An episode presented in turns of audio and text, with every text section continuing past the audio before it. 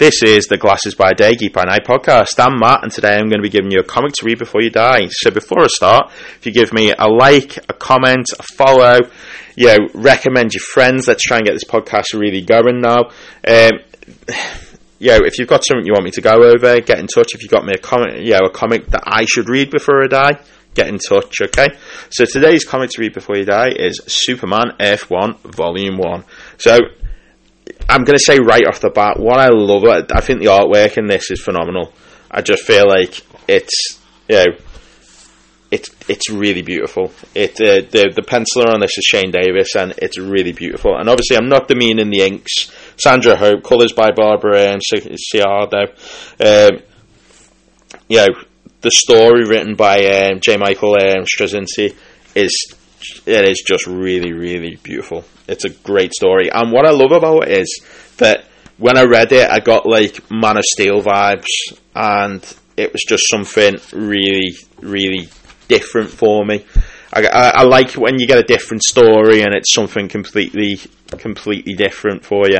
Um, it wouldn't surprise me looking at some of the visuals in this if a lot of you know some of it was taken you know and used in the Man of Steel movie um, because you know there's an invasion there is um, even the end bit where he puts on the glasses and the suit and all that I just think it's just really beautifully drawn and everything. It's just a great great book. I like the um, the comparisons I can make between that and the Man of Steel. I, I like the way that um, Clark struggles with his actual role in the world to begin with. Like any twenty something who's yeah, like trying to find their way. I, I do. I love the way he goes to the big city. Like a lot of people do. They think, "Oh, I'll go to the city. I'll do this. I'll do that." And you know, I kind of feel like he's fighting against himself. He knows he's he's he's meant for more than just you know earthbound things and stuff like this, but he also he wants to make money, he wants to be successful. He goes and um, tries out for um, sport teams and stuff like that, and obviously he, he gets what exactly what he wants. But his uh, his mum at the same time has uh, has made him a costume and wants him to fulfill his destiny, kind of thing. Um, now it's just a great, great story. Um, I love the uh, I love the flying scenes in it. I, I, I say this a lot whenever I talk about, especially like Invincible and stuff like that on the um, you know the animated one anyway. But I love the flying scenes. I love just people flying around in the in the civvies. Like I, I kind of feel like when they're flying around in their costume, it's kind of mm, it's okay. Like, but I kind of feel like just seeing a normal person just take off and fly around. Just think really beautifully drawn. Um, yeah, I love the spaceships in it. I, I can't really work out what yeah what they specifically look like, but yeah, I kind of feel like different take on it, different you know, much better than the uh, you know the balls, the the cock and balls that you got from the Phantom Zone thing in Man of Steel. That said, actually looking at it, maybe that's that's where Zack Snyder got this particular one from because know, if I was looking for it, I could probably find. Yeah. Anyway, uh, I kind of feel like the uh, the story's great. I like the costume. I like the uh, I like the fact that the S looks like it's been made and put onto the suit, kind of thing, rather than the suit was made for the S, kind of thing. Kind of feel like when you look at the uh, the Man of Steel suits that he gets, the S always looks like. The suit was made around the S, whereas in this, the S looks like it's been stitched on by his mum in the best possible way. Um, yeah.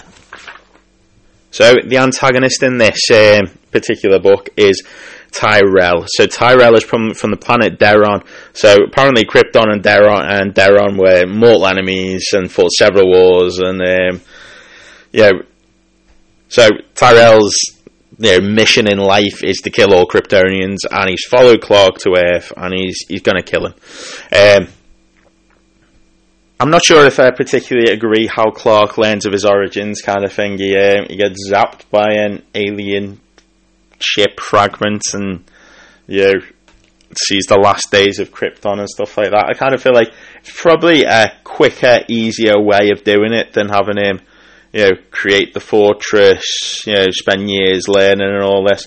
I kind of feel like this is, um, you know, this is kind of Superman light to a certain extent because actually he's, you know, he knows how to use his abilities. But I kind of feel like if you think about other specific stories, even even if you think about the films, so let's put the films into it. So you've got Superman one.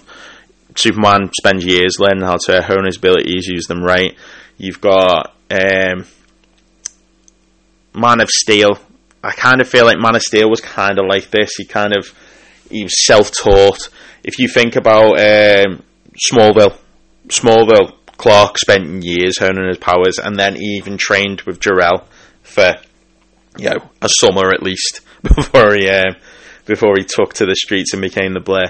Um, you've also got Superman and Lois. I kind of feel like Superman and Lois um, is kind of the epitome of what his training should have looked like. He spent years training with Jor-El before he even went out into the city and went out into the world and actually did any good. I kind of feel like they kind of missed that part out for me. I kind of feel like a self-taught Superman is okay, but at the same time, you kind of want someone running around with that much uh, that much strength to be kind of you know trained and used properly. I love the idea of you know I always love the idea of putting on a pair of glasses and no one can you know no one can tell it's you kind of thing, even though your pictures all over the paper.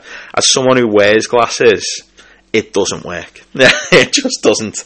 Um, but who knows?